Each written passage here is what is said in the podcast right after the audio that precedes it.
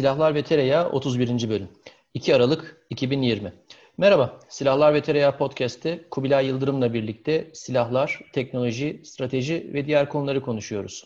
Ee, bugün çok özel bir konuğumuz var bizimle birlikte. Türkiye Teknoloji Geliştirme Vakfı Genel Sekreteri Sayın Mete Çakmakçı bizlerle birlikte. Ve e, Mete Bey'le birlikte teknoloji yönetimi, teknoloji politikası ve teknoloji politikasının uluslararası sisteme, uluslararası ilişkilere etkilerini biraz konuşacağız. Ee, tabii son zamanlarda, son zamanlardan kastım da aslında son yaklaşık bir sene içerisinde e, bu konunun en önemli öznelerinin en başında gelen şey de tabii e, şüphesiz COVID-19 salgını.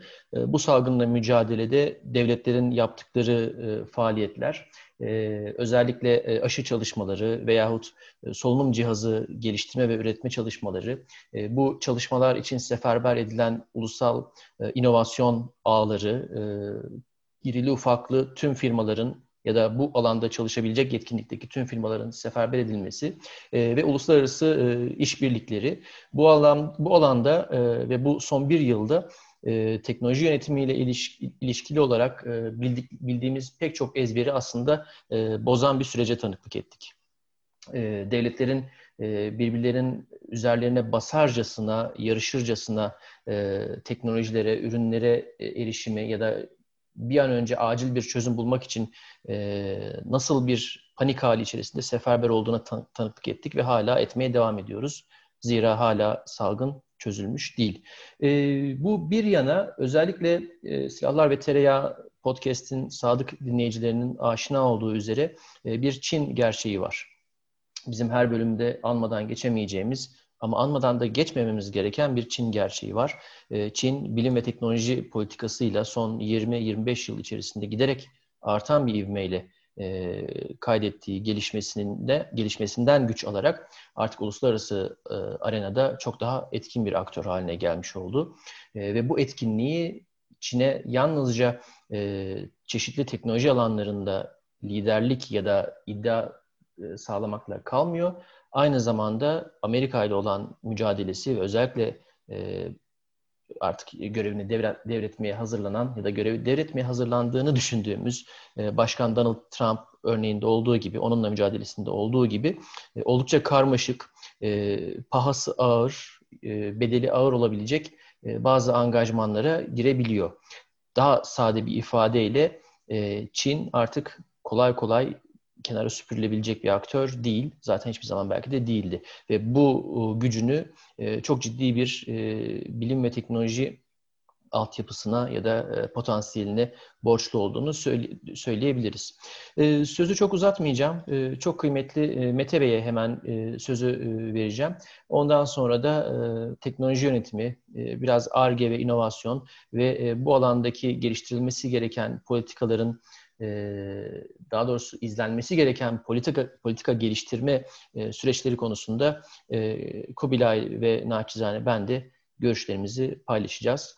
Mete Bey hoş geldiniz. Ne güzel sizi burada görmek. Siz neler söylemek istersiniz, neler aktarmak istersiniz bizlere? İyi akşamlar, hoş bulduk Arda Bey, Kubilay Bey. Gerçekten beni davet ettiğiniz için çok teşekkür ederim. İlgiyle izlediğim bir seri podcastiniz. E, bu akşam da e, inşallah güzel bir sohbet yapacağız sizlerle beraber. E, siz zaten e, konunun girişini bence e, çok güzel bir şekilde yaptınız. E, dünyada belki de bu Covid süreci bir benim genel olarak bu teknopolitik dediğim süreci, dengelerin değişmesi veya dengelerin yeniden kurulması sürecini bir noktada hızlandırdı. E, çünkü e, şu anda işte hep konuşuluyor Çin tarafında ekonomi çok büyük ölçüde açık ama Avrupa ve Amerika tarafında ikinci dalganın da etkileriyle ekonominin bazı sıkıntıları devam ediyor. Buna karşılık olarak da işte özellikle Amerika'nın hep konuşulan ama bir türlü işte farklı nedenlerden dolayı geçmişten gelen diyelim ki şeylerinden dolayı bağlantılarından dolayı bir türlü tam olarak yapamadığı bu Pasifik pivotunun bir e, göstergesi olarak, ön e, göstergelerinden birisi olarak da e, Çin ile Amerika arasındaki özellikle sivil taraftaki teknoloji mücadelesi, rekabeti de ciddi bir şekilde kızışmış durumda. Bu enteresan bir şekilde de belki hani biraz daha biz Türkiye olarak bunları yakın bir zamanda hissedebiliriz. Bizim doğumuzdan işte Pakistan, Hindistan üzerinden, İran üzerinden bize doğru da etkileri bir şekilde yavaş yavaş gelmeye başlayacak gibi görünüyor. Belki işte Körfez'deki bu yeni işbirliklerini, yaklaşım, yaklaşımları, Akdeniz'deki hareketliliği de bunun belki biraz daha öncü dalgaları olarak düşünebiliriz. Çok şey yapmadan. Çünkü Çin'in Afrika'da da çok ciddi bir varlığı var. Ve göründüğü kadarıyla da özellikle işte Akdeniz'in büyük oyuncularından Fransa, Afrika'da da bir şekilde var olmak istiyor. Tabii teknoloji bunun en önemli boyutlarından bir tanesi. Çünkü işte teknoloji tarafında gördük. Bugün işte dünyanın en muktedir olan ekonomisi Amerika Birleşik Devletleri e, bir e, solunum cihazını e, üretip hastanelere ulaştırmak konusunda ciddi bir sıkıntı çekti. Çünkü bence çok ilginç şeylerden bir tanesi son dönemde hani bu son 10 yıldır 15 yıldır sık sık tartışılan gerçekten üretim ekonomik büyüme ve zenginlik için gerekli bir şey mi yoksa sadece işte teknoloji ve bilgiyle bilginin bir şekilde kıymetlendirilmesiyle ekonomiler e, bu refahı devam ettirebilirler mi tartışmasında e, üretimin kritik öneminde bir şekilde görmüş olduk. E, ilginçtir. Hani Amerika tarafına baktığınızda bir solunum cihazını otomobil şirketlerini ürettirmeye çalıştılar. Çünkü beyaz eşya üreticileri ya da küçük elektronik üreticilerin pek çoğu zaten üretim tesislerini Amerika dışında taşımışlardı. Bir kıyaslama olarak da İngiltere'de ki solunum cihazlarını Tyson e, bir beyaz eşya üreticisi bir şekilde e, sağladı. E, bence Türkiye'nin temel şansı şu aşamada bir çok böyle bir ara bir noktada bu değişimin içerisine giriyoruz. Yani hala Türkiye'de üretimin ciddi bir kapasitesi var. Bunu da önümüzdeki dönemde doğru teknolojilerle, doğru teknolojik yeteneklerle bir şekilde destekleyebilirsek sanıyorum çok ciddi bir yeni hikayeyle hep konuşulan Türkiye'nin yeni hikayesi ne olmalı konusunda e, bir e, açılım yapabiliriz gibi görünüyor. E, burada şöyle bir şeyimi anlatayım size. Bundan 4-5 sene önce özellikle Asyalı yatırımcılar Türkiye'yi nasıl görüyorlardı o dönemki Sanayi Bakanımızın bir verdiği bir informal bir görevle bazı Asyalı e, ticaret ateşi, Asya ülkelerin ticaret ateşeleri ve buradaki ekonomik temsilcileriyle konuşmuştuk. Ve hep orada bize söylenen aslında Türkiye'nin onlar açısından ilginç bir e, üretim ortağı olduğuydu. Şimdi tabii dünyada üretim de değişiyor, üretim teknolojileri de değişiyor. Malzeme konusu inanılmaz hızlı bir şekilde değişiyor. Ve e, biraz daha hem üretim hem malzeme e, daha doğal kaynaklara dayalı bir yapıdan daha bilme dayalı bir yapıya doğru dönüşüyor. Yani şu anda işte sentetik malzemelerden bahsediyoruz. E, biraz daha icat edilmiş bir şekilde formüle edilmiş malzemelerden bahsediyoruz. E, bu malzemelerin nasıl taşındığı veya çoğaltılabildiği, üretilebildiği ile ilgili konulardan bahsediyoruz ki son dönemde gündeme gelen işte bu yeni teknoloji aşıları da bu anlamda belki düşünebiliriz. Ve bu bilgileri üreten de uluslararası ağlar ve uluslararası yapılar var. Tabi uluslararası ağlar ve uluslararası yapılara dahil olabilmek özellikle bizim gibi işte orta boy ülkeler için bir anlamda da kritik hale geliyor. Ve bence bu ağların içerisinde olmak, bilgiye en azından ham haliyle bilgiye bir şekilde ulaşabiliyor olmak, araştırma ağlarına, araştırma işbirliklerine ulaşılabiliyor olmak işte bilim tekno bilim politikası veya bilim uluslararası politikası diyelim veya teknoloji uluslararası politikası konusunu önemli bir e, konu haline getiriyor. E, ben onu hep şu şekilde ifade ediyorum. Hani e, belki şeyde bir kusur olmazsa ifade etmekte. Yani artık dünyada savaş dediğimiz şey bir şekilde kabuk değiştiriyor, şekil değiştiriyor ve çok büyük e, oranda ekonomik e, savaşların olduğu bir döneme giriyoruz ve burada teknoloji de çok önemli bir parametre haline geliyor. işte Huawei durumunu görüyorsunuz. Yani dünyanın en büyük telefon üreticisiyken bir anda Amerika'nın koyduğu ticaret sınırlamalarıyla beraber ciddi bir erozyona tabi şu anda erozyonla karşı karşı hem pazar durumunda hem finansal durumunda.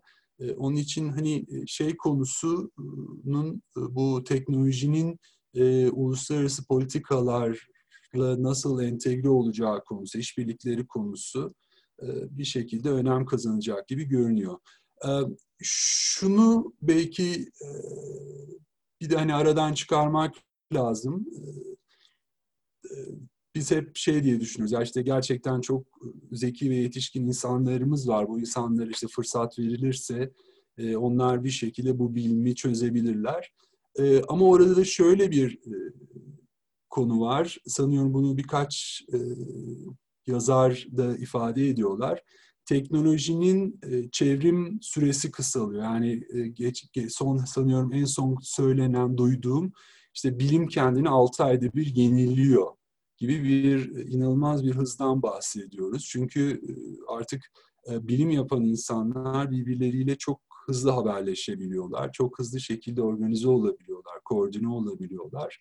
Bunun dışında kalıp bu ağların en azından daha rekabet öncesi diyelim ya da daha sınırlar öncesi bilimin dışında kalıp bu aradaki farkı yakalayabilmek ve e, modern bir ekonomi, modern bir teknoloji altyapısına ulaşabilmek de e, gittikçe e, zor bir konu olmaya başlıyor. Aradaki fark açılmaya başlıyor.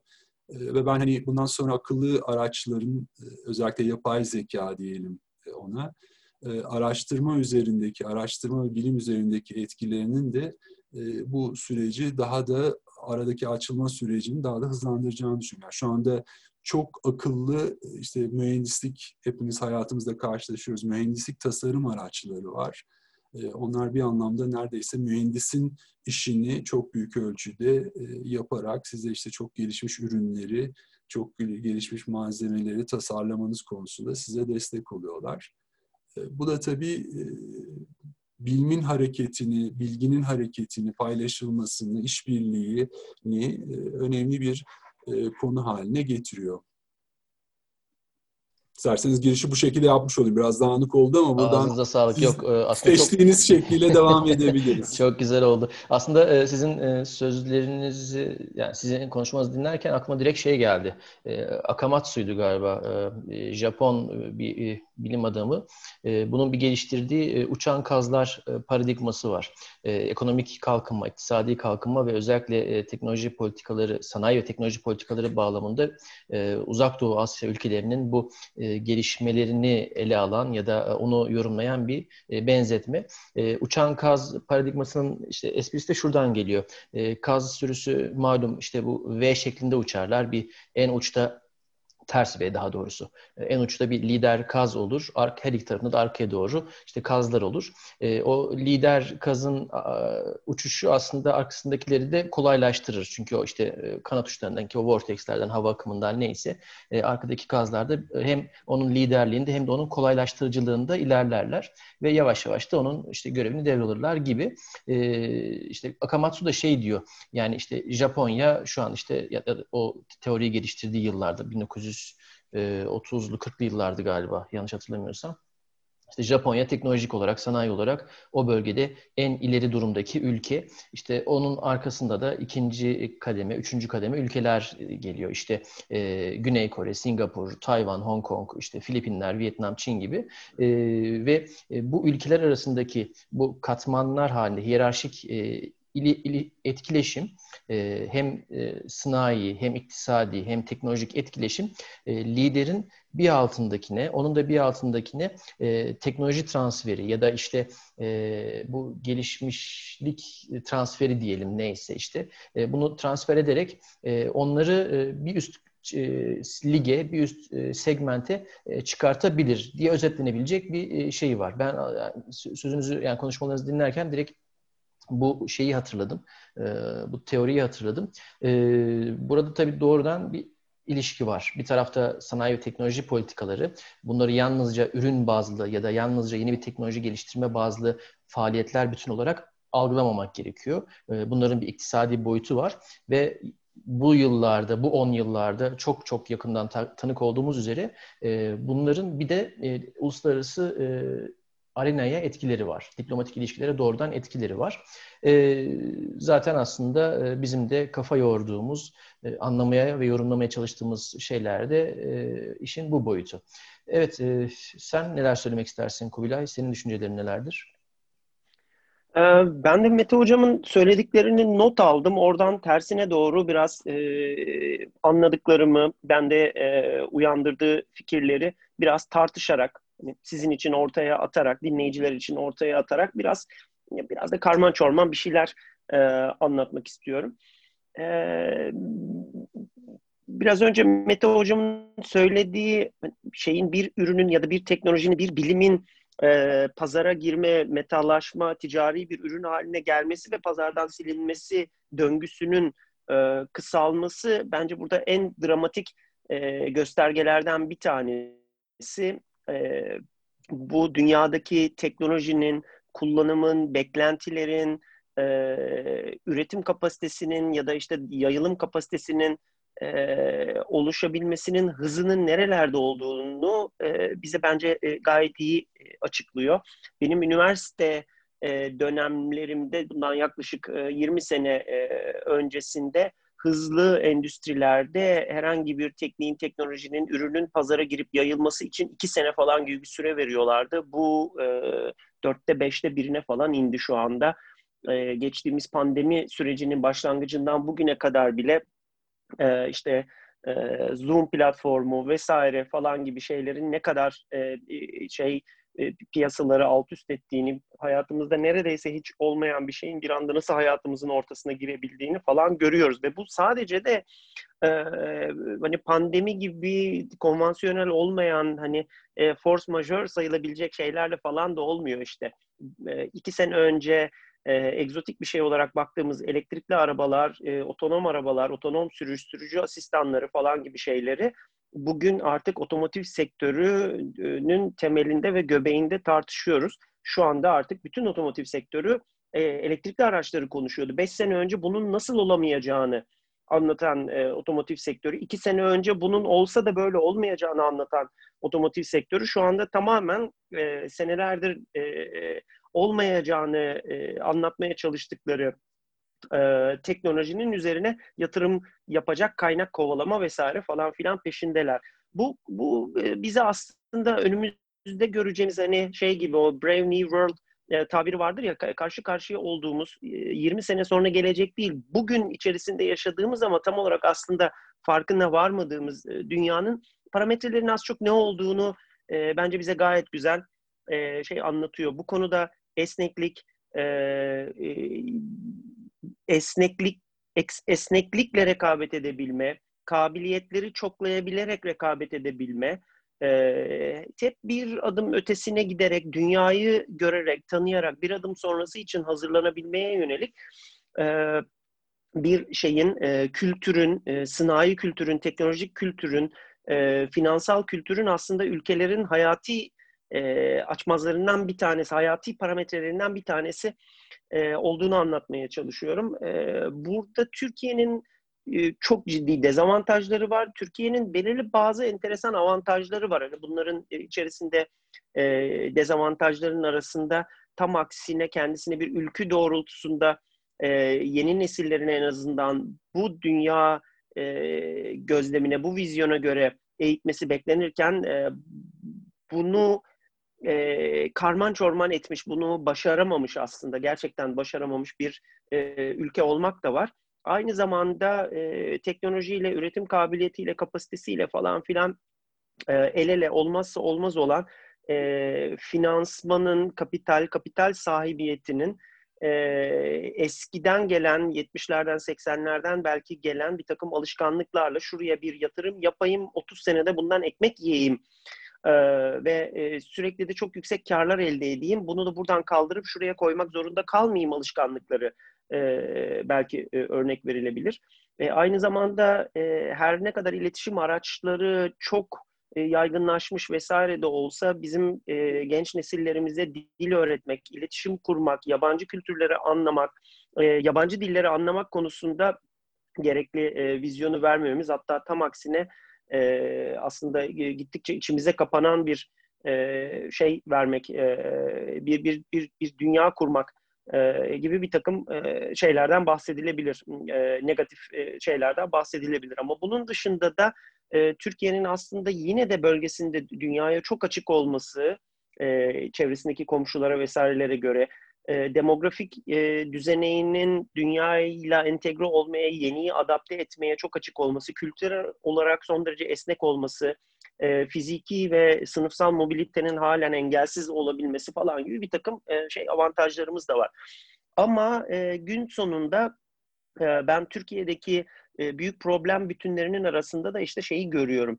E, teknolojiyi, e, üretim kültürünü e, içselleştirememek, bunu bir e, ülke ülküsü haline getirememek, e, bu konuda e, kısa dönemli, orta dönemli ve uzun dönemli bir e, vizyon, bir hedef, bir Kabe e, kendimize e, yaratıp oraya doğru en azından düşe kalka da olsa, biraz saparak da, zikzaklar çizerek de olsa gideceğimiz yeri bilmemiz, kendimizi hazırladığımız bir yer olması, e, olmaması e, konusundaki şeyimi, e, endişemi e, söylemem gerekiyor. Benim her zaman dile getirdiğim bir şey. Biz biraz bu konuda e, kayıbız. Evet. Yani aynı aynı devlet, aynı erk, aynı e, e, ülke, aynı eğitim sistemi hem bir taraftan e, teknolojiye yönelik yatırımlar yapmaya çalışıyor. E, Mete Bey de muhtemelen bunları detaylandıracaktır.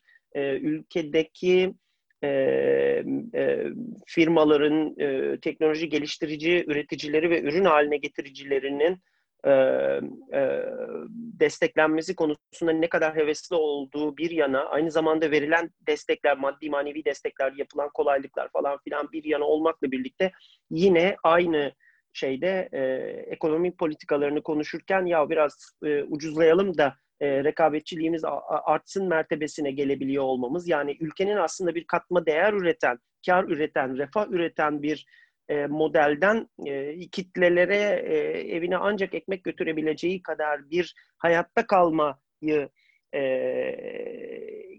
hedef e, gösterebilen bir tahrevallinin e, e, iki, iki ucunu da aynı aynı dilde, aynı şeyde e, benzer yüzlerle, benzer isimlerle dile getirildiğini görüyoruz. Bu da işte bir tahterevalli. Bir tarafı e, yükseltirseniz öbür taraf düşüyor. Öbür tarafa e, yüklenirseniz beri tarafı kaybediyorsunuz. Buradaki dengeyi ben yer yer kaçırdığımızı, daha doğrusu pusulamızın fırfır döndüğünü düşünüyorum. Burada ciddi bir sıkıntımız var.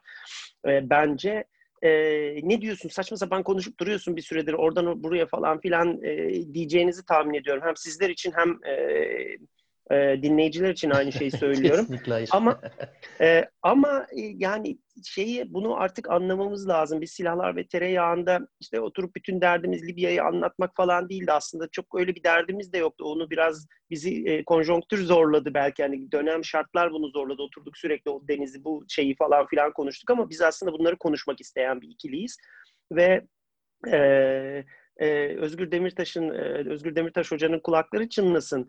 E, o belki biraz daha işte karikatürize ediyoruz vesaire falan filan ama bundan sonra dünyadaki varoluş ve e, dü, dünya e, şeyinde e, e, e, ne derler ona sahnesinde e, sözlerinizin altında geçen altyazı boy, boyun, başınızın ne kadar dik olacağı tamamen yarattığınız ve dolaşıma sokabileceğiniz teknoloji ve üretimle ilgili olacak. Çünkü e, dünyada hiçbir zaman olmadığı kadar belki İkinci Dünya Savaşı ya da Soğuk Savaş döneminde bile olmadığı kadar çok ciddi bir ama her konuda teknolojik rekabet var şu anda.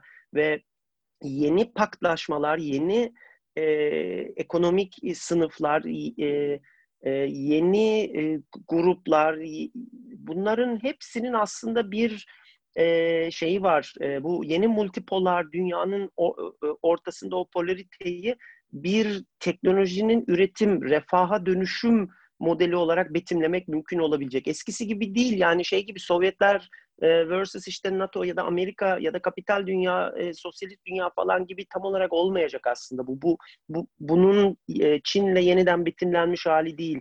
e, Çin dediğimiz ülke de aslında ve çevresine e, saçtığı zenginlik de kendi e, yoksul fakir halkını e, ayağa kaldırırken, zenginlikten, balçığın içerisinden çıkartırken aynı zamanda buraya bir teknoloji, bir kullanım, bir hayat, kültür, ne bileyim e, yani yol tabelalarının nasıl olduğu, işte hız tabelalarının şeklinin nasıl olduğu ne kadar varan bir e, e, kültürü empoze edecek. İşte bu e, bahsettiğimiz neden işte Huawei'nin 5G'si olmasın da e, Ericsson'ın 5G'si olsun çatışması bu kadar böyle şey e, hani markalara şeye bir ad anarak ticari isimler üzerinde, teknolojiler üzerinde yapılan şeyin neden bu kadar özelleşmiş olduğunun e, şeyini ipucunu buralarda aramak lazım aslında.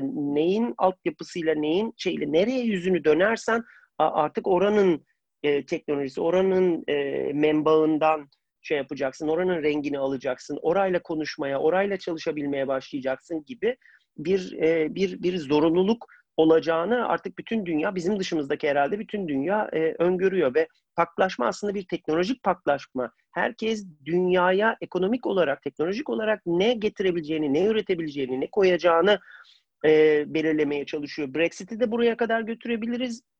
E, seninle e, Arda e, son birkaç bölümdür e, az çok değindiğimiz Akdeniz çevresinde ta Doğu Avrupa'dan ya da Akdeniz çanağından tut evet. Orta Doğu'ya evet. kadar giden paklaşmada da bu var ve daha önce de anlatmıştık bunu. Buranın teknolojik e, güneşi, buranın teknolojik e, aydınlatıcısı İsrail ve işte e, eğer Orta Doğu ülkeleri ellerindeki e, e, büyük finansmanla ve girişimcilik isteğiyle Afrika'da gidip e, paralarını çoklamak, ileride de petrol sonrası ekonomide de var olabilmek istiyorlarsa işte çok e, temel ihtiyaçları olan Afrika gibi bir ülkede tarım, e, desalinasyon, temiz suya ulaşma, işte çeşitli altyapılar, haberleşme, iletişim altyapıları e, yeri geldiğinde işte şey e, coğrafi e, şeyleri e, ne derler ona kontrol, o GIS dediğimiz falan sistemler falan gibi şeylere ihtiyaçları olacak. Bunların hepsi İsrail'in dünyada mesela e, başat e, markalardan olduğu e, teknolojiler. Hani bu bu bu perspektiften baktığımızda evet hani ben kendim söylüyordum onu Akdeniz'deki harami çetesi falan diye ama dönüp arkadan bir de bu ekonomik veçesiyle baktığımız zaman ya bu adamlar da aslına bakarsan hani bir e, kendisine güvenlik vaat eden işte e, 700 e, milyar dolarlık işte şey e, fonunu, varlık fonunu e, 20-30 sene sonra parya etmeyecek teknolojilere e, yöneltebilecek, şey yapacak falan filan. İşte bir, bir kendisine bir grup, bir pakt oluşturmaya, ona eklemlenmeye çalışıyor. Bir emniyet, e, bir, bir finansal, bir teknolojik pakta em, e, eklemlenmeye çalışıyor diye e, görebiliyoruz aslında. E, ve o zaman durup şimdi bir de kendimize bakmamız lazım. Bütün bu Avrupa Birliği bir tarafta böyle şey sıyrılıyor. Rusya kendi çevresiyle ilgili bir şeyler planlıyor. İşte Çin'le bir iletişimi var. Hindistan gibi bir dev var. Çin zaten başlı başına bütün e, üretim dediğimiz kültürü baştan aşağı değiştirmiş bir e, hacme sahip ve e, şeye beceriye sahip bir ülke. Bunların arasında biz ne yapacağız? Eskiden hani şey için 90'larda 2000'lerin başında işte e, Avrupa Birliği'ndeki markalara e, OEM'lere işte e, otomotiv yan sanayisi üretebilecek, parça üretebilecek falan bir şeyken artık bunun bir alıcısı kalmamaya başladı. Ve bunun için kendimize yeniden bir e, bir bir e, teknolojik ülkü, bir bir ticarileşme, e, de hadi teknolojileşek diye bir e, ne üdüğü belirsiz, başı sonu belli olmayan bir sanayi e, ülküden ziyade bundan e, katma değer elde edip çalışıp kazanıp otomobilimizi alıp lüks eşyamızı alıp güzel medeni evlerde vesairede falan e, yaşayıp çevremize ışık saçabilmeye yönelik bir şeyimizin olması gerekiyor, bir algımızın olması gerekiyor. E, bu mesele, bütün mesele bunun meselesi aslında. Herhalde bugün e, devam eden dakikalarda da ben çok konuştum, sizin sürenizden çaldım kusura bakmayın ama herhalde bunu konuşacağız. Estağfurullah. Ee, aslında güzel oldu. Tam da e, değinmek istediğim noktalara ya da e, dokunmak istediğim noktalara dokundun. E, Mete Bey'e sözü paslamadan hemen bir araya ufak bir e, parantez açıp iki kelam etmek isterim. Çünkü aslında tam da konumuzla alakalı bir şey. İsrail dedin az önce. E, teknoloji politikası ve İsrail deyince benim e, hep aklımın bir kenarında olan ve e, sık sık da vurguladığım bir örnek var. E, İsrail'in bu venture capital yani risk sermayesi, yatırım sermayesi e, programı ve bu programlarla yazılım sektörünü nasıl kurduğunun hikayesi. Çok enteresan bir şey var. İşte bu 1900 e, e, aslında İsrail şeyden sonra 73 e, savaşından sonra ve 70'lerin sonlarına doğru çok ağır ekonomik krizler yaşıyor. 80'lerin başlarında İsrail ekonomisi ciddi anlamda dar boğaza giriyor. E, ve e, bu süreçte de İsrail e, devleti ya da hükümeti e, aslında stratejik bir e, karar alıyor ya da bir aslında e, yola çıkıyor. O da şu, e, biz şimdiye kadarki geldiğimiz şekilde ilerleyemeyiz. Ekonomik kalkınmamızı ya da işte ülkenin e, gelişmişlik seviyesini bu şekilde artıramayız. E, bize fark yaratıcı bir şeyler lazım diyorlar mealen. E, ve burada da işte yazılım, elektronik gibi sektörleri öncelikli olarak kendilerine hedef belirliyorlar. Ama tabii bu alanlarda teknoloji geliştirmek için e, sermaye lazım. Ciddi e, finansal e, altyapı gerekiyor. insan sermayesi gerekiyor. E, finansal sermayeyi kurmak da o, İsrail'in o dönemki ekonomisi için pek mümkün değil. E, yatırımcı bulunması lazım. İnsan sermayesi konusunda şansları biraz yaver gidiyor ya da ne kadar şans denebilir ona bilemiyorum. 80'lerin sonlarından itibaren e, Sovyetler Birliği'nden çok ciddi, çok ciddi bir Yahudi e, göçü oluyor İsrail'e. Ve bu göç eden Yahudiler öyle alelade insan profilinde değil. Hemen hemen tamamı e, Sovyetlerin sisteminde yetişmiş, çok ciddi işte projelerde çalışmış ya da e, entelektüel seviyesi, e, tecrübesi çok yüksek mühendisler, bilim adamları ağırlıklı olarak bu profilde insanlar geliyor İsrail'e. Dolayısıyla İsrail bir anda ciddi bir insan sermayesine kavuşmuş oluyor. Finansal desteği sağlayabilmek için ise yatırım yatırımcı bulabilmek için bir sistem kuruyorlar. E, bu da işte 1980'lerin sonları, 90'ların başına tekabül ediyor. E, iki tane e, arka arkaya e, program tasarlıyorlar. Birisi Inbal, e, birisi de Yozma. E, özellikle bunlardan Yozma çok başarılı. E, İsrail hükümeti toplam 100 milyon dolarlık bir fon oluşturuyor. Bu 100 milyon dolarında yanlış hatırlamıyorsam 80 milyon dolarını İsrail hükümeti sağlıyor. Geri kalanını da işte yatırımcılardan topluyor.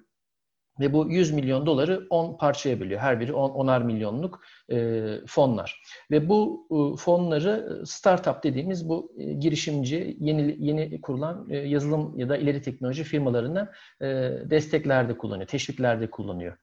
E, bir yandan da e, İsrail hükümeti ya da İsrail devleti e, Avrupa ve Amerika'daki e, lobisini ya da işte diasporasını e, çok etkili bir şekilde mobilize ediyor. E, oradaki büyük e, firmaları, özellikle Almanya'daki, başta Almanya olmak üzere e, buralardaki büyük firmaları bu fonlara ortak ediyor, yatırımcı olarak alıyor. Ve yatırım yapılan şirketler de insan sermayesi kaliteli olduğu için e, iyi işler yapıyorlar. O yatırımlar sonuç veriyor. E, projeler, ürünler e, sonuç veriyor ve birkaç sene içerisinde o 100 milyon dolar birkaç katına şu anda ezberimde değil yani milyar dolarları zorlayan bir meblağa ulaşıyor ve çok kısa süre içerisinde bir exit stratejiyle e, İsrail hükümeti fondan çıkıyor. Fon zaten artık çok ciddi bir e, verimli tarlaya dönüşmüş durumda. E, İsrail'de de yazılım sektörünün gelişmesinin en önemli dönüm noktalarından bir tanesini teşkil ediyor. Bu bir başarı hikayesi olarak da zaten e, bu konuda araştırma yapan e, hemen hemen herkesin e, okuduğu, bildiği bir konu. E, bu mesela çok önemli bize bir e, ders içeren bir örnek. E, çok uzun vadeli bir iş, e, uzun vadeli bir stratejinin ürünü olan bir proje e, ve bu uzun vadeli projede e, bir devletin ne kadar kararlılıkla, ısrarla e, ve bu arada da zaten bazı başarısızlıklar da oluyor. Yozma e, tek başına yani başlar başlamaz başarıya ulaşan bir e, sistem de değil. Ondan önce bazı başarısız girişimler de olmuş. E, ama yine de vazgeçmeden devam ettirilmiş, kararlılıkla devam ettirilmiş. E, siyasi ya da beşeri sermayeler de çok etkin bir şekilde e, seferber edilmiş e, ve bu sermayelerin her ülkede farklı şekillerde tezahür edebileceğini de e, akıldan çıkarmamak gerekir. E, İsrail'in şu anda Almanya üzerinde çok farklı bir e, lobi gücü olabilir ya da İsrail diasporasının özellikle Amerika'da çok farklı gücü olabilir ama farklı ülkelerinde farklı araçları, farklı e, avantajları olabilir. E, İsrail burada kendi avantajlarını akıllı ve verimli bir şekilde kullanıyor. İnsan sermayesini de e, ülke içerisinde korumayı becerdiği için ortaya şu anda İsrail'in e, hepimiz tarafından malum olan e, yazılım alanındaki, elektronik alanındaki e, ileri seviyesi ve bir başarı hikayesi çıkıyor. E, İsrail demişken hani bu parantezi ben aktarmak istedim. Aslında e, bizim için bir hikaye yazma, bir hikaye yaratma derdinde olan bizler için e, çok önemli e, dersler barındıran bir örnek olduğundan dolayı. Ben de çok gevezelik yaptım. Mete Hocam buyurun e, söz sizde. Valla çok çok e, güzel bir sohbet oluyor. E, özellikle e, sizlerin e, söylediklerinizden ben birkaç tane not aldım. Biraz benimki de Kublai Bey'inki gibi dağınık olacak ama şimdi önce şundan başlayalım. Bir e, kitap var e, Donut Economics diye. Bu simit e, şeklini düşünün. E, diyor ki e, dünyada şu anda e, bugüne kadar alıştığımız büyüme dinamiği e, bu simidin içinden ve dışından kaynaklanan güçlerle e, durmak üzere. Yani diyor ki işte dışarı içerideki şey e, içeriden zorlayan sosyal baskılar. Çünkü artık işte e, gelir eşitsizliği e, işte eğitim konusu sağlık konusu vesaire sürekli bir paylaşımı daha fazla üre, daha fazla üretmeyi daha fazla refahı zorluyor. Ama simidin dış çeperini ise e, kaynaklarımız da çünkü dünyanın kaynakları sınırlı değil işte ozon konusunu konuşuyoruz, karbondioksit konusunu konuşuyoruz, okyanusları konuşuyoruz, balık stoklarını konuşuyoruz. İşte bugün herkes Amerika'daki bir ortama bir kişi kadar et yese o eti e, üretebilecek canlı hayvanın içebileceği su yok dünyada. Yani şu anki tatlı su rezervinin birkaç katı bir su gerekiyor böylesi bir et üretimi yapmak için. Ve bu e, ekonomist e, hanımefendinin söylediği diyor ki bundan sonrası için e, hem dışarıdan baskılar hem de içerinin dinamikleri aslında simidin alanının çok fazla gelişmesine, değişmesine uygun değil. O zaman aslında belki şu anda dünyada gördüğümüz dinamik aslında bir yeniden dağıtım ve yeniden, yeniden paylaşım sürecinin başlangıcını konuşuyoruz. Yani bugüne kadar alıştığımız bir düzenin e, alıştığımız bir e, şeyin e, kendi işte pozisyonunu korumak isteyenler ve daha fazlasını isteyenler. Hep benim e, hayalim bir şeyim vardı. Birkaç defa Twitter'da da paylaştım. Yani bir gün olacak ki e, Afrika'daki bu nüfus artışıyla beraber insanlar işte bu World War Z'deki gibi, Dünya Savaşı Z, Z'deki gibi Cebeli Tarık boğazından birbirlerinin üzerine basarak geçecekler. Yani öylesi bir e, şeyle karşı karşıyayız. Sosyal ve e, çevresel bir dinamikle karşı karşıyayız. Biraz önce Kubilay Bey e, bence bu elektrikli araçlarla ilgili önemli bir şeyden bahsetti. Mesela son bir senedir neredeyse her ay büyük bir petrol şirketin işte BP'nin veya Exxon'un mevcut rezervlerini sattığını, elden çıkardığını duyuyoruz. Ve hani bu onlar da bir şekilde portföy çeşitlendirmesine gidiyorlar ve karbon dışındaki enerji kaynaklarına yönelmeye çalışıyorlar. Ee, benim üniversitedeyken aldığım bir kitap vardı.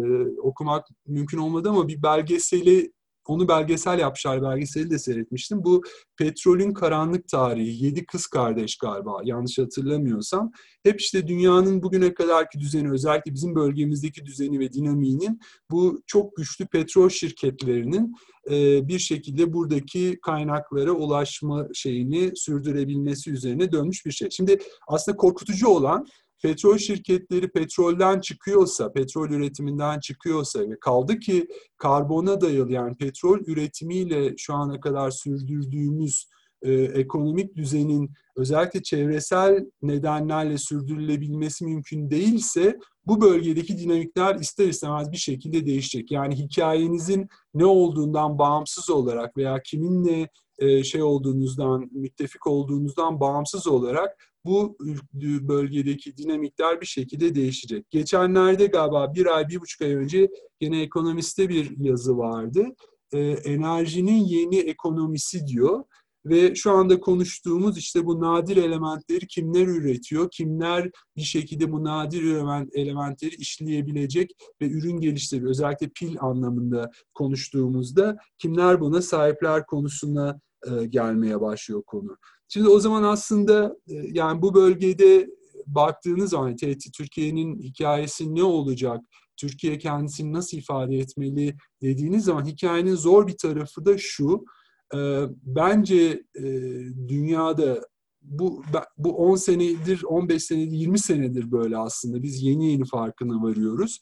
Bizim gibi 40 ila 150 milyon nüfusu olan ülkelerin gerçekten işi zor. Çünkü ne çok büyük bir transformasyon yapabilecek bir dönüşüm, teknolojik bir dönüşüm yanı yapıp işte bilgi toplumu, işte İrlanda'nın, Finlandiya'nın yaptığı o hızlı dönüşümü yapabilecek kadar az bir nüfusa sahipsiniz ya da işte kendi şartlarınızda geldiğinde işte yüzü öpersen ben seni pazarıma sokarım, benim şartlarımla burada iş yapacaksın gibi büyük bir pazara sahipsiniz. Yani bugün işte Brezilya'dan başlayarak ayrı bir ligden konuşabiliriz. Ee, onun için aslında bizim açımızdan bu bölgedeki hikayemizin bir bütünlük, bölgeyle bir bütünlük ifade etmesi önemli bir konu haline gelmeye başlıyor. Yani belki e, hani bu e, diplomasi ve politika konusunu konuştuğumuz zaman aslında Türkiye'nin tek başına bir hikayesinin olması ve bunu dünyaya anlatabilmesinden ziyade bu bölge için ne varlık ifade, ne değer ifade ettiği ve bunu bir teknolojik ve ekonomik güçle, tek, bilim, teknoloji ve ekonomiye dayanan bir güçle ve kolektif bu bölgenin kolektif refahını amaçlayacak bir perspektifle nasıl ifade edeceği önemli bir nokta haline gelmeye başlıyor. Şimdi e, biliyorsunuz bir sene olmadı galiba bu Peak Games bir çok büyük bir çıkış yaptı Türkiye'deki oyun şirketi. Aslında Peak Games'in en büyük yatırımcısı bir Alman venture kapital fonuydu, girişim sermayesi fonuydu. Ve Almanya'da büyük haber oldu çünkü Almanya tarihinin en büyük girişim sermayesi yatırımı oldu. Yani Almanya'daki VC endüstrisinin, girişim sermayesi endüstrisinin en büyük yatırımı oldu. Onun için aslında belki Türkiye'nin e, önemli hikaye unsurlarından bir tanesi ki Almanya gibi büyük bir ekonomik makinanın bir e, doğu hikayesinde aslında en uç noktalarından bir tanesi olması. Bunun aslında belki İran'ı da içinde düşünüyor olmak lazım ama İran daha karmaşık bir hikaye haline gelmeye başlıyor.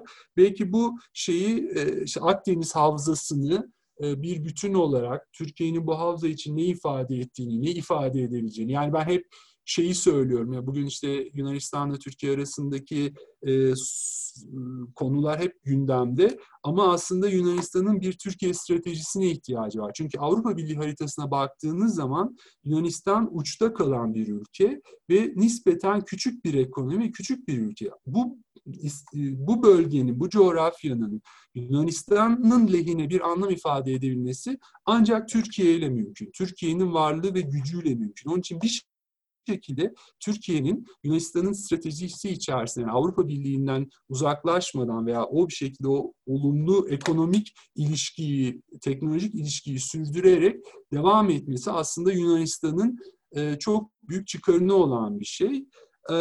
Onun ötesinde son birkaç şey daha söyleyeyim.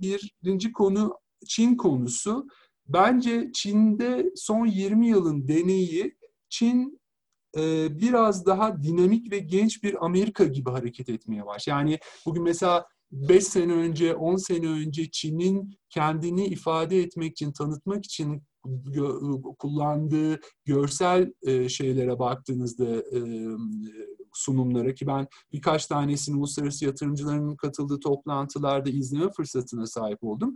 İşte Şangay'dan sahneler koyduğunda ya bakın Şangay Manhattan'dan farkı yok. İnsanlar işte parkta sosisli sandviç yiyorlar, işte Starbucks'ta şey içiyorlar vesaire. Aslında belki son birkaç senedir Çin'de gördüğümüz Çin'de de bir hani bir milli bir perspektife, milli bir modele dönüş arayışı gibi bir şeyden bahsediyoruz. Yani bu hani e, askeri modernizasyonundan e, ekonomik dönüşümüne kadar e, belki uluslararası markalarının nasıl dünyada e, hareket ettiği hatta Çin'in bir şey açılımını görüyoruz ama şu anda şey kadar işte Dünya Bankası veya Amerika'nın kendi programları kadar e, şey değiller e, ne diyeyim ona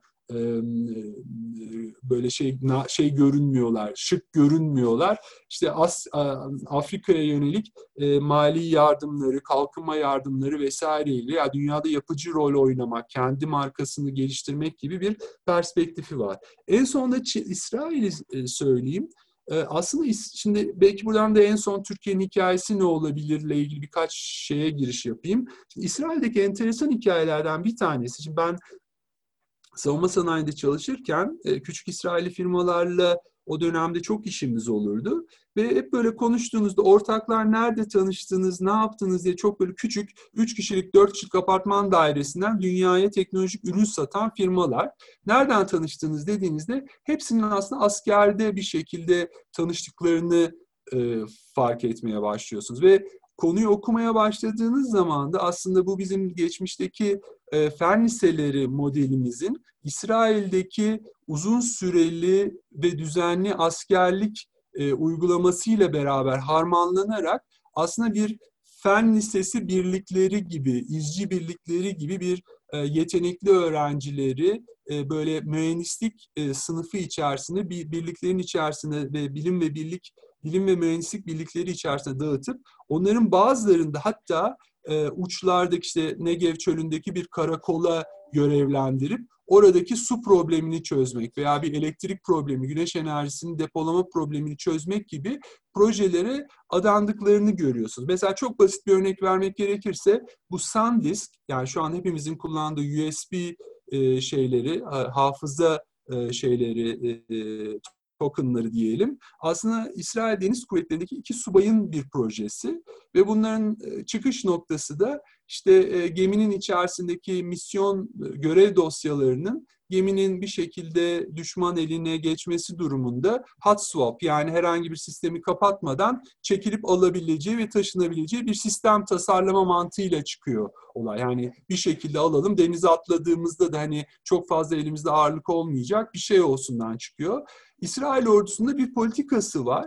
Diyor ki bende askerken geliştirdiğiniz her türlü teknolojinin, ürünün fikri mülkiyet hakkı geliştiren subaya aittir. Askerliğiniz bittikten sonra bununla gidip şirket kurabilirsiniz. İşte Check, Checkerpoint e, cyber güvenlik, siber güvenlik şirketinin de aslında çıkış noktalarından bir tanesi bu. Şimdi buradan belki Türkiye'de şuna gelmemiz lazım. Yani biz hep bugüne kadar ya dünya ne istiyor, dünyayı ne satabiliriz ve bunu nasıl ucuza satabilir? Ve aslında baktığınız zaman ürünlerin jenerasyonları olarak ya da teknolojilerin jenerasyonları olarak dünyada sürekli hareket eden bir pencere var. Yani bugün Türkiye'nin 1980'lerin ortasından itibaren ihracat odaklı olarak kendini konumlandırdığı pencere Türkiye'nin doğusuna kaymış vaziyette ve yükselen o gün olmayan ve bugün yükselen çok rekabetçi işte Vietnam gibi, Kamboçya gibi, e, Cezayir gibi, belki Mısır gibi rakipleri olmaya başlıyor. Veya Doğu Avrupa'daki işte Macaristan bile bence o pencereyi bir şekilde kaçırdı. Rakipleri oluşmaya başlıyor. Onun için aslında belki bir hani ekosistemden de konuşuyorsak sizin teknoloji perspektifiniz, teknoloji hikayenizin kendi ülkenizde basan bir bacağı olmalı. Buradan kastettiğim ne? Kendi problemlerinize kendi toplumunuzun refahını amaçlayan alanlarla bir şekilde başlarsanız küresel şeyler, e, başarı öyküleri e, üretebiliyorsunuz. İşte bunun en güzel örnekleri Hindistan'dan çıkan eğitim startupları, Hindistan'dan çıkan sağlık startupları. İşte bu kırılgan inovasyon denilen bir şey var. Piramidin dibi denilen konsept var. Siz bir ürünü çok ucuz bir şekilde beklenen fonksiyonu yerine getirecek şekilde tasarlayabilirseniz aslında bu ürün daha sonra Amerikan pazarına, Avrupa pazarına doğru şekilde konumlandırılması ve sunulabilmesi daha kolay bir şey. Tersi daha zor bir şey. Onun için aslında belki bizim çıkış noktamız yani kendi bugün bence teknoloji politikamız varsa ve bir sanayi politikamız varsa esas şu andaki problemlerimizden bir tanesi o sanayi ve teknoloji politikamız arasındaki ilişkilendirmenin herkes için e, net olmaması. Ve bence hani Türkiye'nin teknoloji politikası olacaksa, bir sanayi politikası olacaksa bu hani diyoruz ya e, elevator pitch, asansör e, şeyi 3 e, dakika içerisinde herhangi bir yatırımcıya anlatabileceğiniz basitlikte ve tutarlılıkta olmalı. Çünkü maalesef yani bir nedenden, iki nedenden dolayı dünyada çok fazla rekabet var ve yatırımcıların dikkatini çekmeye çalışan ve onlara çok enteresan hikayelerle bir şekilde ulaşmaya çalışan çok fazla Türkiye'nin rakibi var. İkincisi ise bence Türkiye'nin hani özellikle eski markası çok fazla kullanıldığı için diyelim ya da yanlış yönetildiği için şu anda ciddi bir erozyon geçirmiş vaziyette. O yüzden de hani yatırımcının Türkiye dediğiniz zaman bir şeysi yok. Bir ha tam o zaman ben seni değil. Yeni bir şey varsa ve bunu hani bir dakika, bir buçuk dakika içerisinde anlatabiliyorsanız bence Türkiye'nin Akdeniz havzasındaki bütünsellik içerisinde önümüzdeki dönemde çok ciddi fırsatları olabilir diye düşünüyorum. Biraz dağınık oldu ama Kubilay Bey'i aratmadım herhalde. Tam tersine bence çok çok güzel oldu. Yani bir sürü e, Lego parçası var elimizde şu anda ve o Lego parçalarının aslında epey e, ciddi bir e, şey yapma ya da başladık bence. Çünkü manzara şekillendi. Mete Hocam sizin aslında sözün sizi dinlerken de bu sefer aklıma yine başka bir şey geldi. O da şu. E, bu catch up dediğimiz hani yakalama e, kavramını ben direkt hatırladım. E, ODTÜ Tekpol'deki e, derslerinden bir tanesi gelişmekte olan ülkelerin e, sanayi politikaları ve ekonomileri üzerineydi. E, orada şöyle bir şey e, aklımın bir kenarında kalmış. Şimdi e, gelişmişlik seviyesine göre ya da gayri safi yurt içi hasıla miktarına göre ülkeleri en büyükten en küçüğe doğru sıralayalım. İşte gelişmekte olan ülke, gelişen ülkeler e, işte G7, G20 ve onun diğerleri vesaire. Şimdi en tepede tabii Amerika Birleşik Devletleri var. E, ekonomi olarak ya da e, endüstriyel gelişmişlik seviyesi olarak. E, onun hemen altında ya da yanında artık diyelim e, Çin var. Şimdi Çin'in motivasyonu ne, hedefi ne? E, Amerika'yı yakalamak artık bu Çin'in bir ulusal ülküsü gibi oldu. E, Çin'le iş yapan pek çok e, tanıdığım ya da iş adamının da e, gözlemi artık Amerika'ya meydan okuyan bir ruh hali içerisinde oldukları. En ufak bir Çinli iş adamının dahi. Çin'in stratejisi ne dolayısıyla özet olarak Amerika'yı yakalamak ve geçmek, birinci olmak. Bu Çin için ulusal düzeyde ve bireysel düzeyde ve kurumsal düzeyde çok güçlü bir motivasyon. Ve bu motivasyon sayesinde Çin e, teknolojik e, sınai, beşeri e, sermayesini etkili bir şekilde e, kanalize edebiliyor, seferber edebiliyor. E, o, listede biraz aşağılara indiğimizde hangi ülkeler var? İşte e, İngiltere, Almanya, Fransa, e, batılı gelişmiş ülkeler, gelişmiş ekonomiler. E, bu ülkelerdeki e, toplumsal refah seviyesi zaten oldukça üst sıra, üst seviyelerde. Teknolojik olarak, sanayi olarak da belli bir gelişmişlik seviyesinin üstündeler. Bu ülkelerin bir üst lige çıkma için belki motivasyonları o kadar yok. Belki buna istisna olarak İngiltere'yi artık ekleyebiliriz. Çünkü Avrupa Birliği'nden çıktı. Artık yeni bir yeni bir ülküsü var. Kendi başına ayakta kalmak ve işte yeni pazarlar geliştirmek, yeni teknolojiler geliştirmek, geride kalmamak gibi. Dolayısıyla İngiltere'yi belki oradan ayırabiliriz ama hani bu ülkeler zaten yukarıdalar. Ee, daha da yukarıya çıkmak için e, hissedecekleri motivasyon, bireysel, kurumsal ya da ulusal seviyedeki o motivasyon bir Çin'in sahip olduğu motivasyonla aynı seviyede olmayabilir belki. Daha da aşağılara indiğimizde belki kimleri görüyoruz? İşte Güney Kore gibi, e, Singapur gibi e, biraz daha e, alt seviyede ama yine gelişmişlik seviyeleri yuk, yukarıda olan ülkeler. E, bu ülkelerdeki motivasyon daha fazla olabiliyor. Yani bu ülkeler işte bir Almanya gibi, Fransa gibi olmak, e, onlarla aynı e, iktisadi kalkınma seviyelerine, refah seviyelerine ulaşmak için daha kuvvetli bir dürtü hissedebiliyorlar. Çünkü tabiri caizse yüzüp yüzüp kuyruğuna gelmiş konumdalar. Daha da aşağı indiğimizde kimlere rastlıyoruz? Orta gelir, meşhur orta gelir tuzağındaki ülkeler. E, bu ülkeler işte gömlek dikerek, tişört dikerek satarak e, belli bir yere gelmişler. Sonra inşaat yapmışlar. E, otomobil montaj yapmışlar. E, biraz daha bir yere gelmişler. Ama bir sonraki aşamaya bir türlü gelemiyorlar e, sabahtan akşama kadar işte robotik kodlama yapmalıyız, yapay zeka geliştirmeliyiz diye düşünüyorlar. E, ama bir şey de yapamıyorlar. E, bugünkü bölümümüzün e, ana fikri de olduğu üzere bir hikaye yazamıyorlar.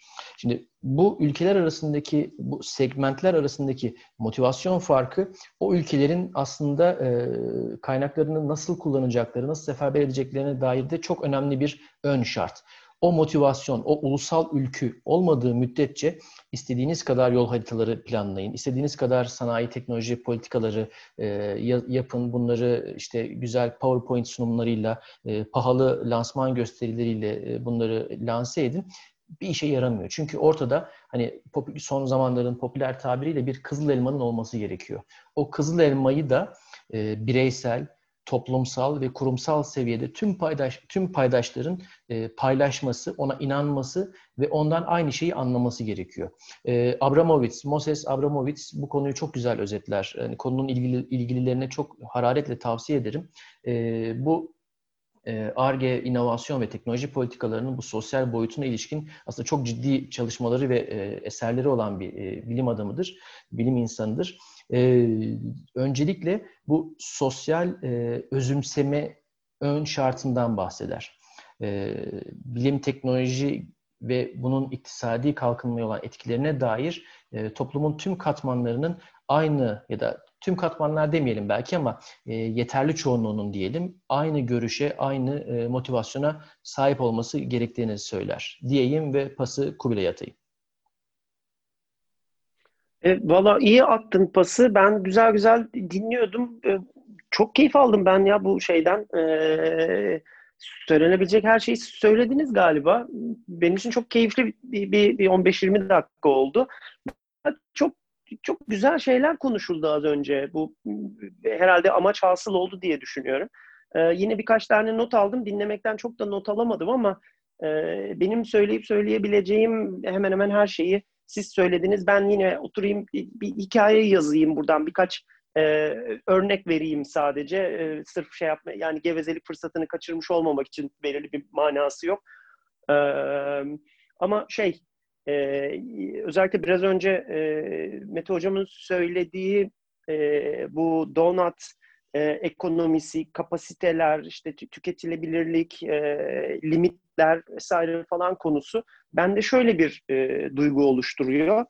E, ve ben tabii Mete Hocam'ın biraz önce söylediği o şeyden hani Türkiye'nin hikayesinin bir elevator speech yalınlığında olabilmesinin eksikliğini çok çok çekiyorum. Çok beni demotive ediyor. Günlük hayatımı da çok şey çekilmez hale getiriyor ticari hayatımı da vesaireyle falan. E, bu, bu daha iyi ifade edilemezdi herhalde ama e, şu anda bir jeopolitik bir e, çatışma, bir yırtılma, bir kopma görüyoruz. E, ve buradan e, teknoloji, üretim, e, pazar vesaire e, tarafını ele alacak olursak eğer Çin'le e, şeyden beri yani dünya ekonomik e, e, örgütüne girdiğinden beri de freni boşalmış şekilde ama 90'lardan beri e, sürmekte olan 30 yılı aşkındır akan bir şey var. E, bir üretim e, beklentisi, bir üretim yatırımı vesairesi falan var ve bunu belki şöyle tasvir etmek mümkün. Çin'de yani biz de e, pandeminin başında makarnacılar şey demişti ya merak etmeyin Türkiye'yi makarnaya boğarız diye orta ve düşük ev saflığı ıvır zıvıra bütün dünyayı boğabilecek kadar e, üretim kapasitesi, insan, yatırım, e, network, e, ekosistem ve bir lojistik ağı var. Bir dünyayı besleyebilecek kadar şu haliyle şu ekonomik alım güçleriyle ve vesairelerle başta olmak üzere Avrupa'yı da kendi safına çekmek istiyor. Çin'i kendi haline bırakıp alternatif e, bu, bu şeyleri ucuz işçilik ve e, ekosistemi e, sağlayabilecek başka ülkelere bunu dağıtmak. İşte Meksika bunun başında Amerika Birleşik Devletleri için konuşuyorum. E, Avrupa'nın e, bu konuda işte arayışları vesaireleri sürüyor. E, e, Vietnam'a çok ciddi bir şey var. Tayland baştan yaratılıyor resmen şu e, içinde bulunduğumuz yıllar içerisinde. Uruguay'ından Paraguay'ına, Brezilya'sına, şusuna, busuna, e, ne derler ona, Nijerya'sına, Mısır'ına vesaire şey yapacak kadar e, o o e, o endüstriyel ve sosyal şeyi sağlayabilen, eklemlenmeyi sağlayabilen her ülkeye aslında Çin'den bir şeyler koparılıp oraya e, verilebilecek muhtemelen. Ve bu bir yatırım ya bu bu yatırımı destekleyecek finansal güç de var e, dünyada. Çünkü para basmanın şu anda pek sonu var gibi gözükmüyor.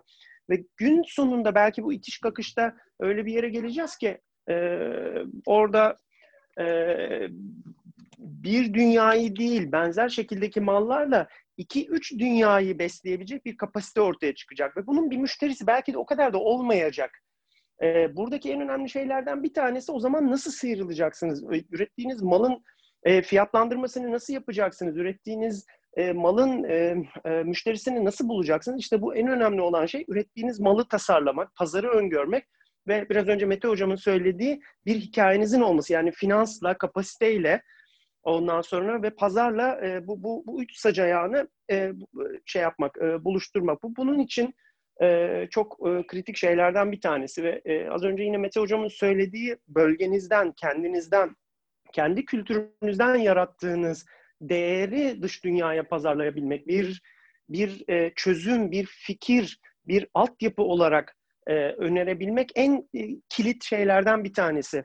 E, dönelim savunma sanayine. Bu aralar hani şeyin bile e, sokaktaki kediler bile artık herhalde e, Bayraktar TB2'yi biliyor. Bayraktar TB2 this Bayraktar TB2 that. E, ve işte e, dronlarımız şunu yaptı, dronlarımız bunu yaptı falan. Sonra gün sonunda dönüp baktığımız zaman aslında e, bahsettiğimiz e, SİHA'lar, İHA'lar falan hep işte Arda seninle de programlarda konuşuyoruz. Bir platformun kendisi teknolojik gelişmişliği vesairesi olarak dünyada öyle çok ileri falan bir yerde değil. Ama evet, e, evet. burada bahsedilen şey e, drone'un kendisiyle ya da SİHA'nın kendisiyle cisimlenmiş olsa da bir taktik, e, bir fikir, bir çözüm, bir e, bir modus operandi şey yapıyorsunuz aslında. Bir konops geliştirmiş oluyorsunuz. İşte oradan bakıyorsunuz, buradan şey yapıyorsunuz. E, elektronik harple destekliyorsunuz. E, attığınız mühimmatın menzili belli, şusu belli, taktikleri belli vesairesi belli falan filan derken burada bir bir fikri eğitilmişliği ve e, bir çözüm kapasitesini e, aslında hem yer sistemleri hem uçar sistemler ve aynı zamanda arkasındaki o hani şey karikatürize edeyim o kurmay dehasıyla birlikte e, e, belirli yerleri götürmüş oluyorsunuz. Bunu önce kendi içimizde geliştirdik. Kendi operasyonlarımızda şey yaptık. E, Suriye ordusunu tokatladık. Gittik Libya'da bambaşka bir şey dönüştürdük ve bunu çok esnek bir şekilde bir e, iki ülkenin mekanize e, e, toptan savaşına da e, ekstrapole edebildik. Ve aslına bakarsanız e, bundan sonra e, dostlarımıza, müttefiklerimize ihraç edeceğimiz şey drone'un kendisi olmayacak. Drone'un kendisine şey yapmayacak. Belki görmeyecek bile alan adamlar. Aa iyiymiş ya boyası gri falan. O çok parlak. Şekli de çok hoş falan demeyecekler. Ee, biz sonuçlarıyla, verimliliğiyle vesairesiyle konuşacağız. Bir sistemi e, şey yapan, etki alan bir sistemi, bir mekanizmayı şey yapacağız. E, ihraç etmiş olacağız. Biraz bunu e, benziyor. Ne diyor bu herif ya falan diyen için biraz daha anlatayım. Biraz önce elektrikli araçlardan falan bahsettik. Ee, buradaki e, benim en çok ilgimi çeken şeylerden bir tanesi bu elektrifikasyon, elektrikli araç biraz uğraştığım için falan da profesyonel hayatımda e, içinde olduğum da bir şey, e, merak da ettiğim, ilgilendiğim falan da bir şey. Fakat e, dönüşüm hızındaki, benimseniş hızındaki yani yüz küsür senelik ve son derece ağır, hantal e, ve çok konservatif olan bir sektörün bu kadar son yıllarda fırtınaya dönüşen bir rüzgarla e, e, şeyini e, değiştirmesi, yönünü değiştirmesindeki en önemli şeylerden bir tanesi aslında e, Batı'nın, e, Amerika'nın, Avrupa'nın belirli başat ülkelerinin bu konudaki tercihlerinin yönünün değişmiş olması. Böyle ilginç e, şeylerden bir tanesi e, son yılların e, istatistikleri, ortalama istatistiklerini konuşursak aslında Çin senede e, 30 milyona yakın e, arabanın satıldığı dünyadaki en büyük otomobil pazarı. Bir de bunlar şeyde değiller yani gerçekten otomobil otomobil, araba yani şey böyle tuk tuk kılıklı falan şeyler değiller. Araba denilen Hindistan'da falan var öyle çok küçük ıvır zıvır şeyler. E, onun gibi değiller. Bayağı bildiğiniz araba. Ondan sonra e, Amerika'daki rakamlar hemen hemen bunun yarısından birazcık daha fazla. Avrupa hakeza işte 20 milyonlar civarında falan geziyor. E, ve aslında elektrikli araçlar, elektrifikasyon ve tam bataryalı araçlar konusu e, aslında Çin'in konusuydu. Onun başlattığı, onun altyapısını kurduğu. Zaten batarya tarafında en azından Çin'in inanılmaz bir üstünlüğü var. E, kapasite konusunda falan da. Fakat yine de bu rüzgarı değiştirebilen e, ve bütün dünyanın bu konudaki ezberlerini bozan, değiştiren, e, şey yapan yine de batıdaki tüketicilerin kararı, batıdaki karar vericilerin, uygulayıcıların kararı oldu. Çin mesela bunu kendi başına şey yapıp e, geliştirip benimseyip ondan sonra dünyaya ihraç etmekte aslında e, başarılı olamadı. Bu yine tepeden bambaşka bir yerden hadi adını da verelim Tesla vesaire falan gibi firmalar vesilesiyle oldu. Ee, bu bence enteresan. Hala dünyadaki kutupların, Kabe'lerin, değişik konulardaki Kabe'lerin neresi olduğunu az çok gösteriyor aslında. Ee, yine aynı zamanda da hani şeyleri de bir takım becerilerin de e, hoş bir e, sınanması, karşılaştırılması imkanını veriyor. E, işte Tesla'nın Amerika'da kurduğu hem batarya hem otomobil fabrikalarındaki yaşadığı üretim zorlukları, işte inşaat zorlukları, personel bulma, personelinin çektiği eziyetin e, belgesellere konu olması, oradaki işte Amerikalı personelin bizi uyutmadılar, ben çok terledim, işte oraya düşüp bayılmışım falan demesi. Almanya'daki e, şey otomasyona e, otomasyonlu bir sistemin orada görece ne kadar kolay kurulduğu, Ondan sonra ama inşaatın işte işçi bulmanın vesaire şey e, yani Tesla fabrikası Polonya'ya çok yakın. Oradan muhtemelen işçileri oradan alacak şey. E, e, orada işte Avrupa'nın duruşu ve en önemlisi Çin'in e, Çin'in şeyle ilgili duruşu nedir o? E, adeta Greenfield yeşil şey çayır mertebesindeki bir yerin bir sene içerisinde elektrikli araç çıkarıyor olması kazmayı vurduktan yaklaşık bir sene sonra bu bu beceri, bu seferber edebilme, bu imalat hızı, bu e, şey adanmışlık farkını kıyas için bence enteresan bir e, şey örnek. E, burada e, gün sonunda vermeye çalışacağım örnek şu. Biraz önce söylediğim gibi Mete Hocam'ın verdiği şey örneğinden ben epeyce etkilendim. Hani yerelden, ye, yerellik kültürleştirip teknolojiyi benimseyip kullanım e, kültürünü e, geliştirip ondan sonra dünyaya açılabilmek, e, o şekilde yerli ve millileşebilmek e, lazım. Buradaki e, ilginç şeylerden biri madem işte elektrikli araçtan falan bahsediyoruz. Türkiye çok kalabalık şehirleri olan e, enteresan bir ülke. Mesela tepelik yerlere kurulu falan, dağlık mağlık falan bir yer. Kendince e, toplu taşıma konusunda çok ciddi kısıtları, bir takım özel isterleri vesaireleri falan var. Bu da hep böyle olacak.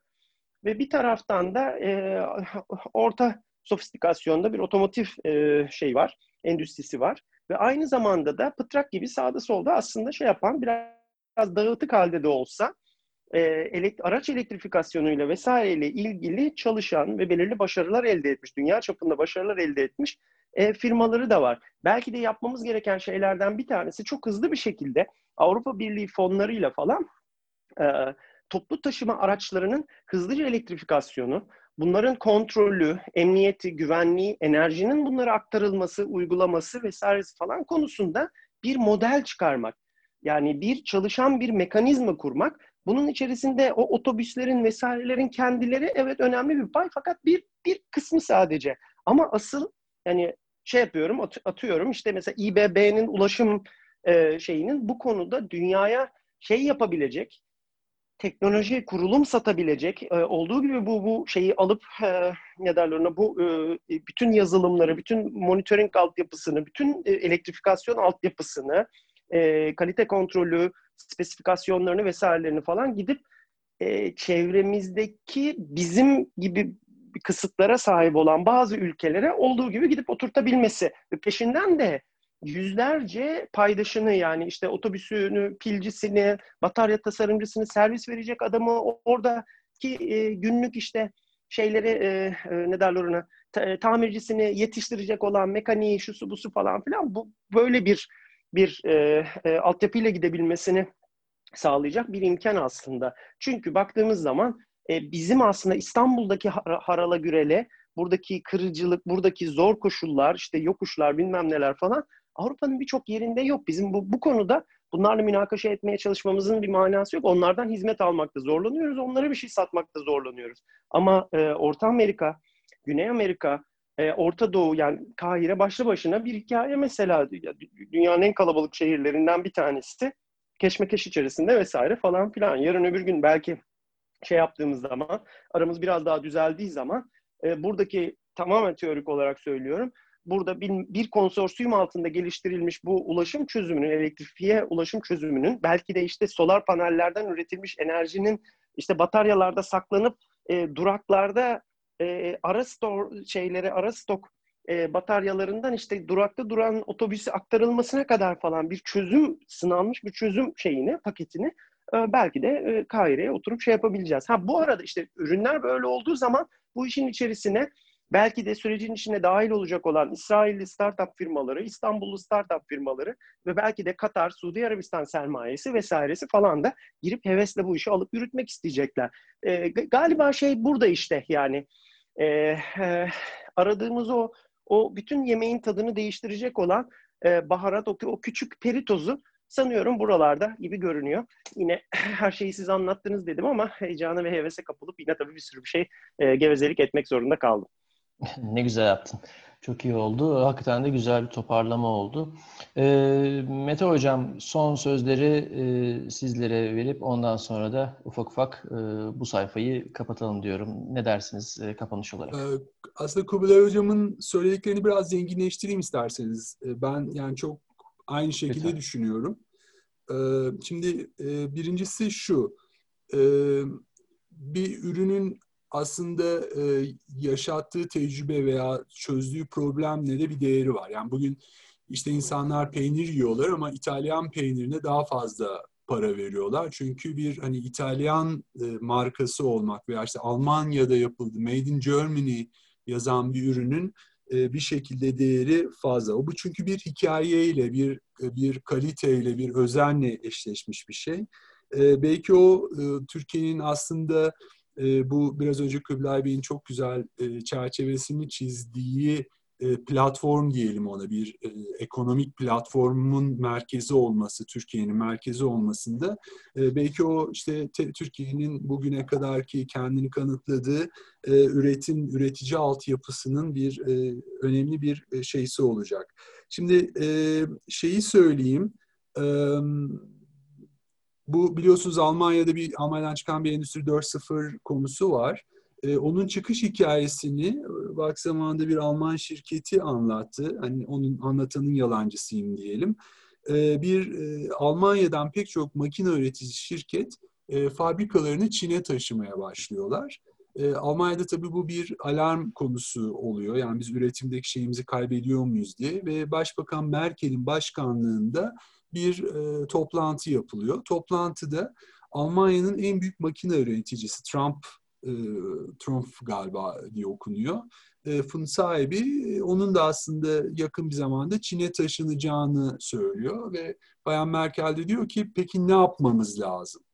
E, ve oradan işte bu Endüstri 4.0 denilen konu çıkıyor. Endüstri 4.0'a biz hep bir marka gibi bakıyoruz ama aslında Endüstri 4.0'ın mimarisine ve kendi resmi dokümanlarındaki mimarisine baktığınızda e, veriye dayalı üretim altyapısı veya üretim donanımının üzerine veriye dayalı bir e, hizmet katmanı, hizmet ve danışmanlık katmanı ekliyor ve bunu e, üretimin bütün işte malzemeden, e, lojistikten başlayarak e, ürünün bir şekilde e, dekomisi yani şeyden çıkarılması, kullanımdan çıkarılması hatta geri kazanımına kadar bir dönemi e, veri olarak izlenmesi, işte IoT teknolojilerini vesaire bir araya getirerek izlenmesi gibi bir şeye getiriyor. Aslında baktığınızda e, enteresan bir şekilde üretimle de hizmetin e, yakınsadığı bir döneme doğru giriyoruz.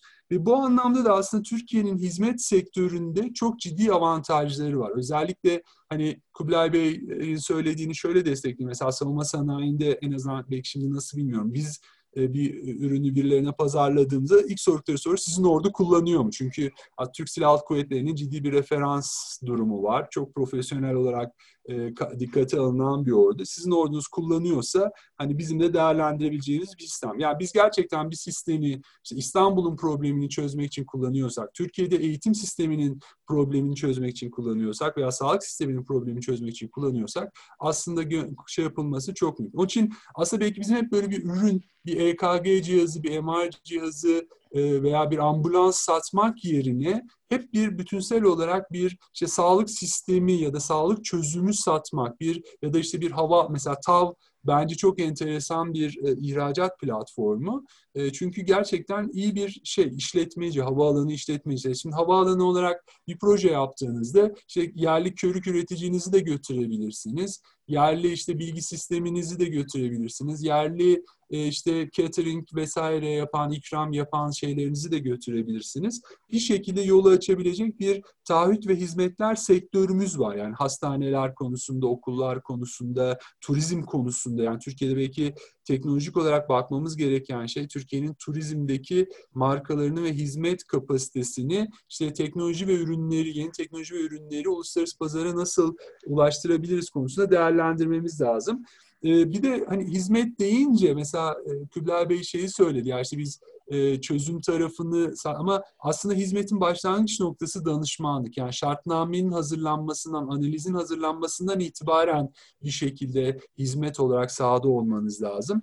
Bunun çok, çok güzel örneklerinden bir tanesi e, mesela Cybersoft şirketi, Ankara'dan Cybersoft şirketi Türkiye'de vergi otomasyon dönüşümünü yaptıktan sonra aynı sistemi Azerbaycan'a sattı. Yani Türkiye'deki referansını kullanarak aynı teknolojiyle geliştirdiği sistemi belki oranın mefredatını, mevzuatını uyumlandırarak sattı. Yani bu tür hani kendi problemlerimizi çözerken geliştirdiğimiz bütünsel çözümleri, mesela benim hep söylediğim bir şey var. Türkiye'de ambulans üreticileri var ama ambulansı bir sistemin parçası olarak yani ambulans içerisinde işte e, uzaktan veri e, değişimiyle hastanın verilerine ulaşan, onun bazı e, ön şeylerini, e, verilerini hastaneye, acil servise ulaştıran bir yapıyı oluşturduktan sonra işte telekom operasyon operatörünüz de, işte IT yazılım çözeniniz de, şununuz bununuz da hatta şeyi sağlayan, hizmeti sağlayan, işleten insanlar bile bir şekilde sizin arkanızdan o pazarlara girebilirler diye düşünüyorum. Um, bir de şeyi söyleyeyim. Mesela dünyada şey değişiyor hani uçak motoru diyorsunuz Rolls Royce çok bilinen bir şey. Artık Rolls Royce mas, e, motor satmıyor, hizmet satıyor. Yani motorunu evet. kiralıyor, motorun işletme hizmetini size satıyor. Yani aslında dediğim gibi ürünle hizmet arasında, hizmetin nasıl satıldığı, nasıl bir katma değer ürettiği arasında da ciddi bir değişim ve dönüşüm var. Türkiye buna konumlanmak zorunda. Yani Türkiye şu psikolojiyi artık üzerinden atmalı. Ben ucuz bir mal üreterek malı e, üreteceğim, ihaleyi kazanacağım. E, limanda gemi, Haydarpaşa limanında veya neyse işte İskenderun limanında gemiyi yükleyeceğim, paramı alacağım. Ondan sonra da gideceğim işte e, e, ithal tüketim ürünleri neyse onları alacağım. Evimde mutlu ve mesut bir şekilde yaşayacağım. Hayır, hayat aslında daha geniş bir çevrinde biraz daha hizmetle, uzun süreli ilişkiler, marka, hikaye vesaire gibi daha karmaşık bir anlatı içerisinde gelişiyor. E, belki Türkiye'nin yeni hikayesinde bunu da dikkate almak lazım. Bir merkez olarak bu anlamda bir e, çekim merkezi veya bir bu bölgenin hikayesinin bir merkezi olarak dikkate almakta fayda var diye düşünüyorum. Kusura bakmayın belki de uzadı biraz. Valla e, sabahlara kadar e, konuşsak yeridir. E, ben öyle bir enerji aldım, öyle bir e, motivasyon artık sahibim. En azından biz e, Silahlar ve Tereyağı e, bu bölümde e, bu üç kişi e, bir hikaye yazmaya başladık. E, öyle diye inanıyorum. E, gerçekten çok keyifli, çok dolu, çok öğretici oldu. E, kendi adıma e, Mete Bey, size, Kubilay sana çok çok teşekkür ederim. E, notumuzu düşmüş olduk belki tarihe bu vesileyle.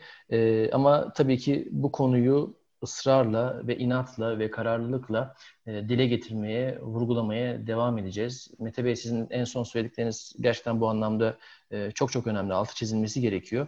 E, ucuz iş gücüyle ya da ucuz malla e, bir şeyler yapamayız. Bir yere varamayız. Rekabetçilik demek yalnızca fiyat anlamında rekabetçilik demek değil. E, bunu e, böyle çok kalın bir şekilde her yere yazmamız gerekiyor. E, ve hakikaten günün sonunda e, bir motivasyon ve bir hikaye yazmamız gerekiyor ki bir yerlere ulaşabilelim. Aksi takdirde ne uzar ne kısalırız, ne e, bir yerlere ulaşırız ne de e, bir hikaye yazabiliriz. E, bunu tekrar vurgulama fırsatı verdiğiniz için e, çok teşekkür ederim. E, umarım tekrar bir araya gelebiliriz. E, bizde konu bol. Türkiye sağ olsun bize yeteri kadar konu veriyor. Konuşacak e, fırsat da veriyor. Sizlerle tekrar birlikte bir araya gelmek ve bu konular üzerinde bol bol gevezelik etmek isteriz. Tekrar teşekkür ediyorum her ikinize de. Evet, böyleyken böyle e, Silahlar ve Tereyağın bir başka bölümünün daha sonuna geldik. Sonraki bölümlerde görüşmek üzere.